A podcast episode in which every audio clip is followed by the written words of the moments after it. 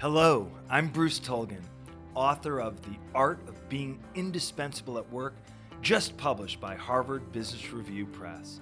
And this is The Indispensables, a podcast featuring conversations with real go to people who stand the test of time in the real world of work. What makes them tick? My guest today is my old friend Eric Hutcherson, who is Chief Human Resources Officer for the National Basketball Association. How did Eric and the NBA get so ahead of the curve in pandemic response mode? And how has Eric taught people over the years to be indispensable? I am thrilled to have as a guest Eric Hutcherson. Now, full disclosure, Eric and I go way back. And at one time, uh, Eric did programs for Rainmaker Thinking. Um, and uh, uh, he's just an extraordinary human being. Um, when I talk about these indispensable go to people, people who are values driven, people who live their integrity, people who get things done, people whom others want to be powerful because of how they use their power. Um, I'm thinking about people like Eric. And um, let me read his introduction so that I get it right. Eric Hutcherson is Executive Vice President and Chief Human Resources Officer of the National Basketball Association.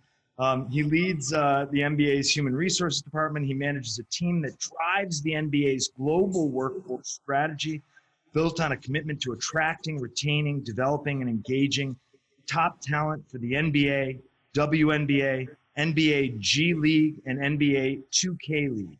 He partners with the league's senior leadership to enable, empower, and develop employees in 13 U.S. and international offices, guided by the league's strategic direction. Prior to joining the NBA in July 2014, Eric was managing director and chief human resources officer for the U.S. and Canada division of Marsh.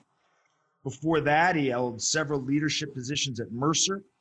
Outside the NBA, uh, Hutcherson is a motivational speaker and created a career development training program, Say Yes to Success. Uh, welcome, Eric Hutcherson. What an honor and a privilege, and how wonderful uh, to see you. It is such a pleasure to be here. First of all, thank you for the for reading the super long bio, but um, you know there's a lot of twists and turns in there, and I think that uh, I'm excited to get to talk to you about some of those stops and some of the learnings that came from those stops. But I'll circle back to the initial point that you made. I can't think of how many 20s of years it's been, but uh, it's pretty it's pretty incredible that you and I are back here on on indispensables and having a chance to talk about some of this stuff because I remember in the early days um, you and I doing some work together with Rainmaker Thinking, doing some of the Generation X work, and I'm really happy to see you continue to do your work because it's really impactful and I'm just honored to be even here and to see your face again to be part of this conversation. Oh, thank you. Yeah, you, I mean, you were there at the beginning. Uh, I talk about Rainmaker thinking. We've been in business for 27 years. You were there at the beginning. That's right. That's right. Way, way back. And yep. uh, uh, and you uh, uh, have always had this incredible true north, yeah. this sense of integrity and values can you uh, and and one of the themes that I try to explore in in my new book, The Art of Being Indispensable at Work, is how important it is to be values driven and to be guided by your integrity. Can you can you talk about that? Sure. Um, you know, one of the principal points that I try to really reinforce to our leaders and to leaders around the world is this new this notion of a new value proposition. And if historically um, you know, people came and left organizations based on the prestige of the company or the name of the company or the footprint or how big the job was or any of those things. More and more now, um, generations of today come and go from organizations based on the values of the company. And the leader is usually the emblem of those values. And it's certainly the reinforcement of those values. So, to the degree that you sit in any organization as an indispensable leader, one of the things that you have to do is be very clear about what your value set is. And the decisions have to follow that value set very closely because People are watching to see what you do and what you don't do, what you say and what you don't say, what you write about and what you don't write about. And so, if you think about today's world right now, think about all the different things that are happening. We're at the confluence of a financial crisis, a health crisis, and a racial crisis. And people are looking to their employer and they're looking to their leader to say, what is North? To say, what do we believe in when it comes to these subjects? To say, what do we stand for as it relates to these subjects? And some leaders struggle with having a point of view that they can stand behind.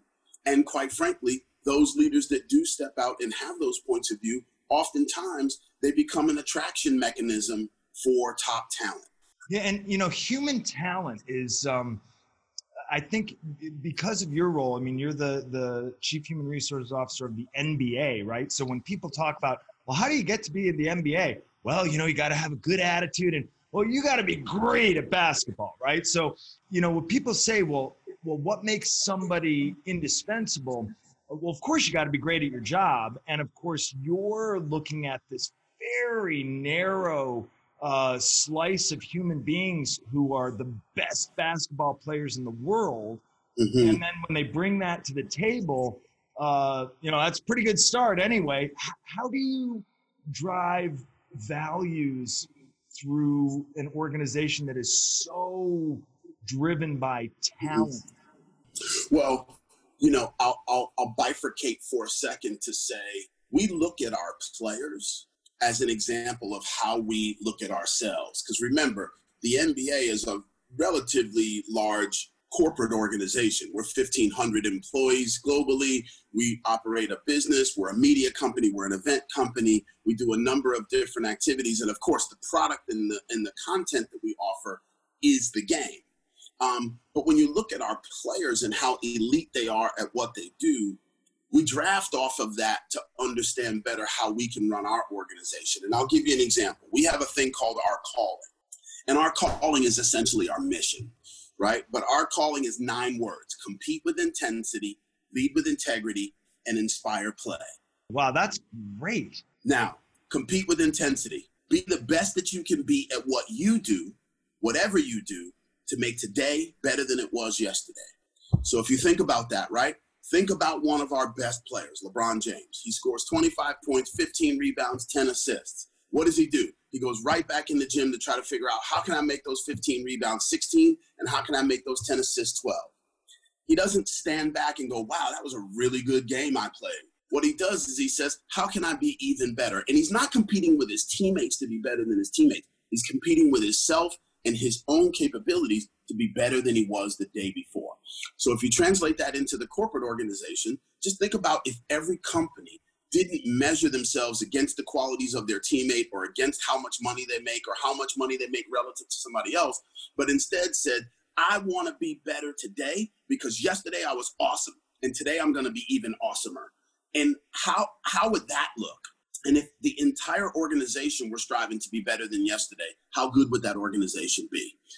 Lead with integrity you know, leaders to the point around values, there's no continuum of integrity. You either have it or you don't. You either lead with it or you don't. And you either show it or you don't. It, it's not good integrity day Tuesday and bad integrity day Thursday. Like either you have it or you don't have it. And leaders should be leading with their integrity first. And then finally, inspire play we are a basketball league and we want to keep young people fit and we want to keep people around the world fit and we want people to have fun. And it's true that if you're bouncing a basketball, you're better than average chance you'll be a basketball fan at some point. But the way that I translate inspire play is I want to create an environment at the NBA where it's joyful. And I think, uh, Bruce, you do you do very much the same. You connect with people in a way, and you give off a sense of joy in what you do. Everyone is better at what they do when they're joyful at it. Not just like it, maybe not even love it, but literally joyful, gleeful. I get up every day and I say, I can't wait to get there because I know that there's a big challenge around the corner and I'm equipped and ready to go tackle it. So if you can combine those nine words into those three points of view, that I want to be better than I was yesterday. I'm going to lead with my integrity and I'm going to approach life in a joyful way just imagine how incredible our organizations would be and just imagine how some of these things that are happening in society today might get solved in a different way yeah that is uh, i've got goosebumps Uh, now, if, if I'm correct, I think you were the first in um, your industry to postpone the season. Uh, I take it that was an abundance of caution, but it seems to me that that maybe was part of leading with integrity. Yeah, you know, um, there are many times where decisions need to be made, and there's not always a perfectly right or wrong decision. But but when you're looking and being guided by your values, you make the decision that you think most closely aligns with your values. And you're right, an abundance of caution, health and safety first, setting an example to the broader community that, you know, now is a time to think health and safety and not think about other things. You know, we've done in the past had to make some very difficult decisions about values driven uh, issues, whether it's, you know, what we've done in North Carolina for the All Star game and what we have done uh, uh, in China uh, in, in, uh, in other circumstances where we had to, you know, stand on our values as well. And, and in this respect, you know, health and safety and the, and the good of and the good of the public was the right thing to do. And as we prepare to hopefully come back, um, we're thinking health and safety and an abundance of caution on the way back as well.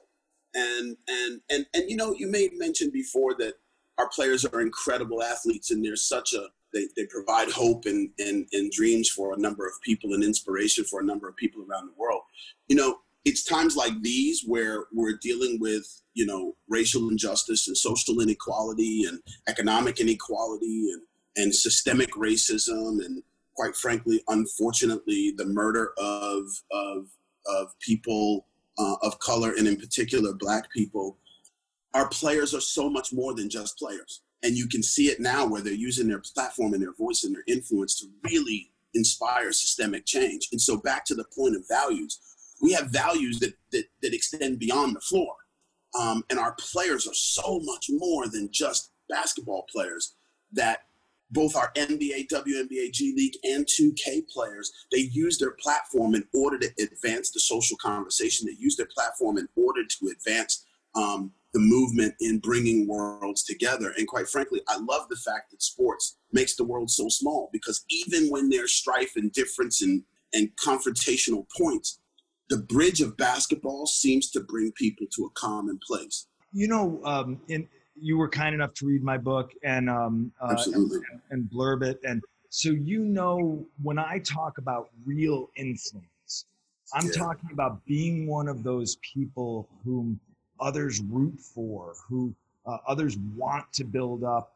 In your experience, um, can you describe sort of the long game of influence? You know, there's a reason why people use the term I'm playing chess, not checkers. And chess is a strategic long game. And chess, to your point, will sacrifice certain wins early on to create openings for bigger wins later down the line. And if you think about that and you translate it into the context of being a, a, you know a true influencer i think sometimes your influence is carried greatest in an organization when there's no benefit to you at all i think about it in the context of what i call the three th- the three layers of leadership there's leading from the front there's the leader as coach and there's the guiding hand right so go back to our old days leading from the front. There are times where the most important thing is to be the rah rah leader that's out in front saying, This is North, follow me. I have the answer. Everybody follow me. And most leaders lean into that leadership style and they get really good at it. Leader as coach is what you taught me 25 years ago. Hey, come here. Sit side. I remember our prep walks before we would go do a session, right? right. Sit side by side with me. Let me model for you okay, now you do it. Okay, let's tweak this. Let's make this better. Let's get this different here. You know what? That doesn't quite sound right. I can tell you didn't prepare enough right here. Let's work a little bit more on that. Let's get your stories down, right? So that leader is coach where you're side by side, you come down to my level. We're not in a hierarchical position at all. And I get nothing from this other than to know that you're going to be successful when this is over. And then there's the guiding hand, the leader that's in the background that nobody even knows is there that is moving obstacles out of the way, creating doors to open. You don't know why that door opened, it just did. You don't know who pushed your shoulder, they just did.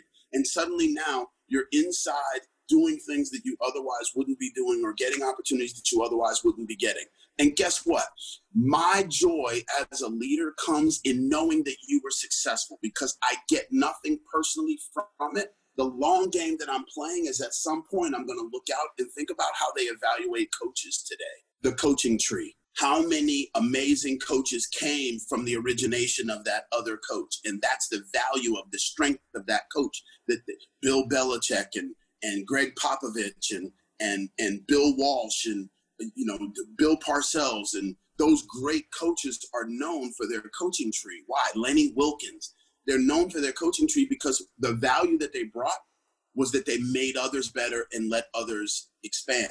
Yeah, and when you know when you build someone up, uh, that person wants to build you up. You have an investment in each other tell me about um, decision making in in your uh, on your team and for yourself and you know you're at a point now where people who report to you have people who report to them have people who report to them right you're the boss's boss's boss's boss's boss yeah.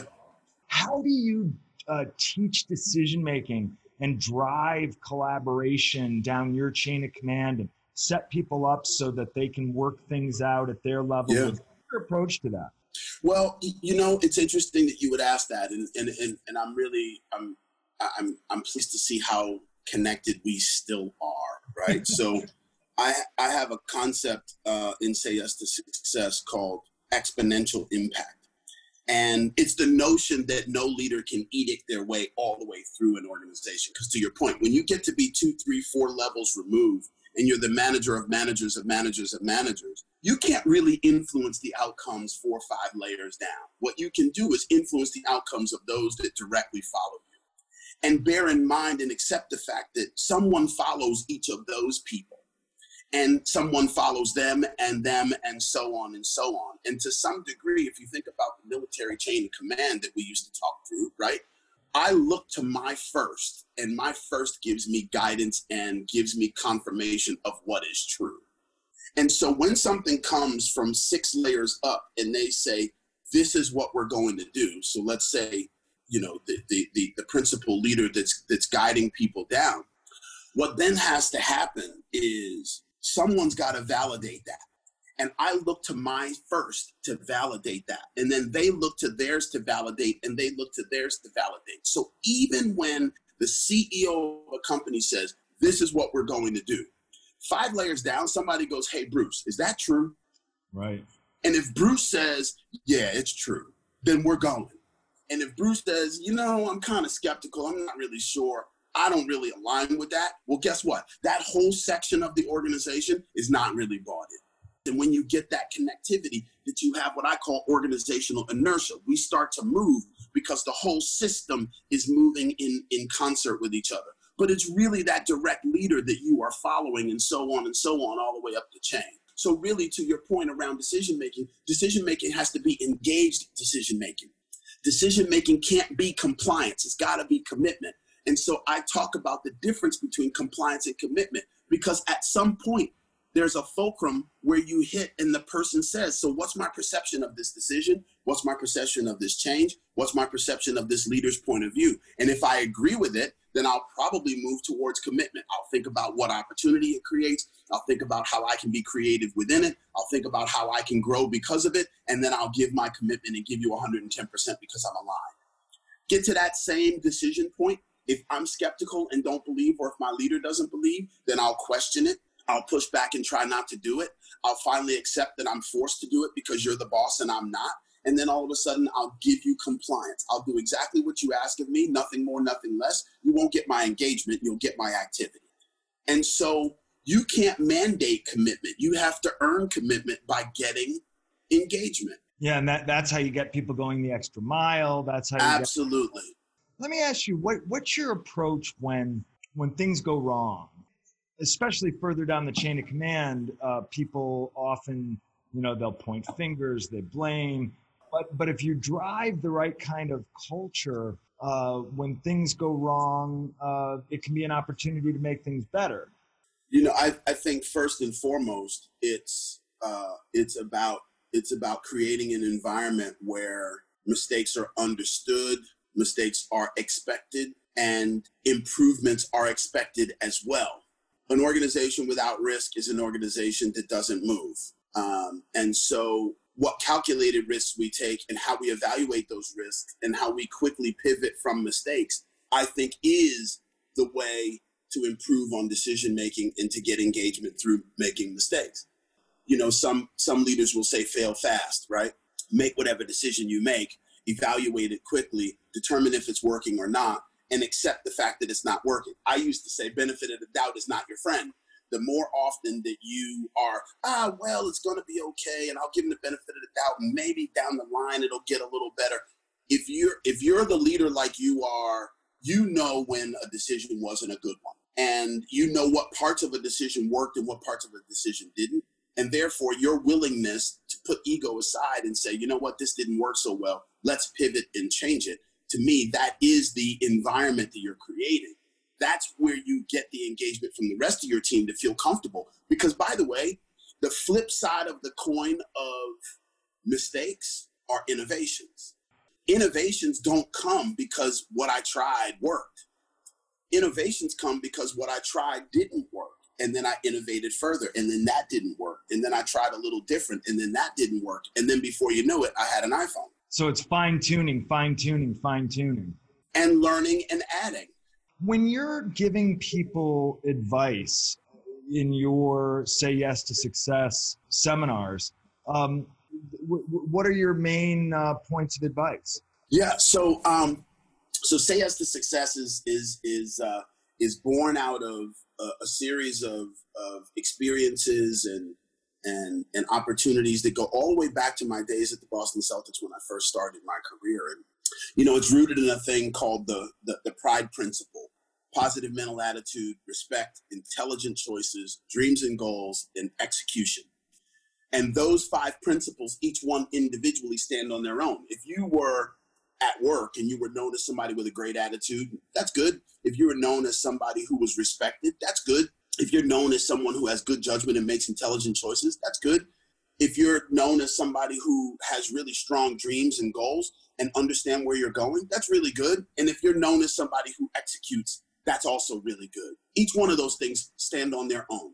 When you take those five principles and bring them together, you have this incredible thing called pride. And, and what's most impressive about the pride principle is when you bring those five things together and you embody them every day, you're someone that people want to follow to your point around in, indispensable leadership. When you have those five things all working in concert you're someone that people want to follow. In addition to that though you have to take into account that there is this thing called first impressions. So as you're going through your career people are still assessing who you are and what you are and so i've introduced this thing called the rule of 30 and the rule of 30 is fairly straightforward. People assess you from three distinct points 30 feet away, 30 inches away, and the first 30 words out of your mouth. So when you go into an interaction and you've heard something about someone before, or you presuppose someone of something about someone, or you've got your own personal stereotypes from your own personal experience. When I'm 30 feet away, I'm assessing is this a danger zone or is this something that's going to be pleasant? And I'm going to react accordingly and pre- pre- prepare myself for whatever I assume the outcome's going to be. And when I'm 30 inches away, I'm either validating all of those biases or putting them down. And quite frankly, I'm also evaluating things about you personally and about me personally because we're within each other's personal space at that. And then the first 30 words, I am evaluating whether or not my assumptions of you are accurate. And if you sound the way I expected you to sound, or if you say the things I expected you to say, or quite frankly, if you position yourself in a way that was different than I expected, it could either validate or change my personal impression of you simply from those first 30 words. And by the way, we all do it. So it's not like I do it because I'm black and you don't do it because you're white or vice versa. Every single person does the rule of 30 in their own way. So as a result, you have to know that I'm doing that to you and I have to know that you're doing that to me. Because if we can put our biases to the side, we might actually find out that we've got a lot more in common than we ever knew. But typically, we let that rule of 30 get in the way. So you've got to sharpen your rule of 30 how am I coming across? And what am I doing when I get up close? And what am I saying and how do I present myself? Because people are evaluating that at all times. And so, one of the other concepts that I often will share, especially with young people, is you're always on an interview. Whether you're on the bus, whether you're on the train, whether you're walking down the street, you have no idea who that interaction is going to be. I could be bumping into Bruce Tulgan, world leading author. I could be bumping into Eric Hutcherson, head of HR for the NBA. I could be bumping into the CEO of some company I always wanted to go work for who was out for a run. So at any given time, you're on an interview and you have to approach it as if you're always on an interview. So when you take the rule of 30 and that concept of being on an interview and you put the two together, you're always ready for your next moment. So, so those are just some of the things that are in Say Yes to Success. It goes a lot further than that, but those are some of the high points. And so within that, if you think about an early or mid-career professional or somebody that's in a career change, what do you need to know about yourself? So I'll say to people, when is the last time you introduced yourself to you? And and if you think about it, Bruce, like if if you would read my bio, but could I give you my bio in a way that makes me say, who am I? What do I do? What makes me different from everybody else? And why should anybody care? If you think about your 30 second commercial, that's your 30 second commercial. So you know those first 30 words out of your mouth? When people are evaluating those first 30 words, typically it's going to be anecdotally, what's your 30 second commercial? Who am I? What do I do? What makes me different from everybody else? And why would anybody care? Uh, and I think what I, what I love about the rule of 30 is your point that it's happening whether you intend it to or not. And it's happening right. in both directions. So that's right. Uh, so the reason it's a, a, really useful point is it's really about awareness. Um, well, that's that's a gem. Um, okay, I got I have a closing question for you, which is sure. um, there's got to be a lot of people uh, who are earlier in their careers um, who look at a guy like you and think, how do I get to be him? Uh, what's your advice? Uh, you know, it's funny. I, I, get asked this question quite often, and and and and oftentimes I'll answer it differently. So, so in this case, I'm going to answer it in two ways. First, the practical way, and then second, the inspirational way. The practical way, what I would say is, be curious. Um, people advance in their careers because they're curious, because they want to know and they want to learn and they want to grow. And it's not about what I get back for it. It's about learning and being better and being curious. Second, be committed. I've got this notion of zero to a 100, and I'm at a 100 whenever I'm in anything. And when I'm not in it, I'm at zero because I'm at a 100 on something else. This idea that you go in and you're like, well, I'm going to give half of my time to this and half of my time to that, and then a quarter of my time to this and a quarter of my time to that, and I'm going to give 150%. That's not real life. Real life is if I am going to achieve greatness, I'm going to give it everything I've got. And when I'm not on that path anymore and I've decided that I'm on a different path, then I'm going to give that everything I've got. But this notion of zero and a 100 to me is very important, in particular for people that are early in their career, because they try to dabble into 20 different things and try to figure it out along the way. And they end up being moderately bad at everything the, the last practical point I'll make on the advice is um, in this stage in your career, it's experience, not money, that carries the day. And I got that advice from Dave Gavitt, who was the president of the Boston Celtics when I got there. He was the guy that started the Big East, and he was the guy that was the principal architect of USA basketball way back in the day. And what he said to me was, it's experience, not money, that carries the day. And when you're early in your career, you should be evaluating what experiences I get, what exposure I have, what opportunities I get, what learnings I can have, what training I can get, and who I get to be around. Because when you make decisions for $5,000, that's $48 a check. Like nobody cares about the $5,000. But if you make good decisions early in your career, when you're in your wealth building phase, those are $50,000 decisions, not $5,000 decisions. Now, my final inspirational guidance would be this I have a tattoo here on my side that says, I like who I am and I like what I see. The finish to that quote is, if I've got nobody else, at least I've got me. So I like who I am and I like what I see. If I've got nobody else, at least I got me. And the reason that I say that is because at some point you've got to believe in your own personal greatness. At some point you have to believe that I've got greatness in me, and we all do. But not everybody deserves to actually have your greatness. And young people in particular often will give up on their own dreams and goals and give up on their own desire for greatness for a couple of bucks or for the right relationships or for the fact to have prestige or to have the opportunity to be around certain people And my point is that you have your own greatness and you deserve to have that greatness come out. And not everybody deserves to have it. So make sure they treat you right and make sure they care about you and make sure they're good to you. So I say answer yourself these four questions to decide if people deserve to have your greatness. Am I proud of the company or people that I work for? Am I proud of the people that I work with? Am I proud of the work that I get to do? And am I pleased with the value that I give and get? Am I proud to have the name of that company on my shirt? Because guess what? I'm going to spend more time with them than I am my family. So I better be proud of them. Am I proud of the people I work with? These people around me are going to be my people. So I better respect them.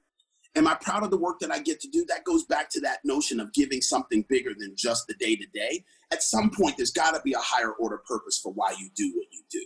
And then am I pleased with the value that I give and get? Do these people really care about me or am I just somebody that's there to be dispensable? Because at the end of the day, if you really care about me, then I'll be indispensable. I love it. Eric Hutcherson, a great American, a great friend, a true indispensable go to person. Thank you for being a guest on the Indispensables. Bruce, it was a pleasure. Thank you for having me. I can't believe we got the chance to do this, but I'm really thankful for it. Isn't it so cool? It's awesome. Next week, I'll be interviewing Ray Blanchette, who is CEO of TGI Fridays and a longtime veteran and legend of the restaurant industry. If you liked this episode, please subscribe and leave us a review. Any little bit helps to drive us up the charts. You can also follow us on Twitter at goto underscore podcast. That's at goto underscore podcast. You can learn more about go-to-ism and the techniques which make indispensable people stand out in their jobs and careers and lives in my new book, The Art of Being Indispensable at Work, available now from Harvard Business Review Press, available wherever books are sold. If you're interested in bulk orders, please check the show notes for more information. And finally, you can learn more about our work at Rainmaker Thinking by visiting us at rainmakerthinking.com, by following me on Twitter at Bruce Tulgan, or find me on LinkedIn and Facebook at the links in the show notes. Until next time, stay strong and be indispensable at work.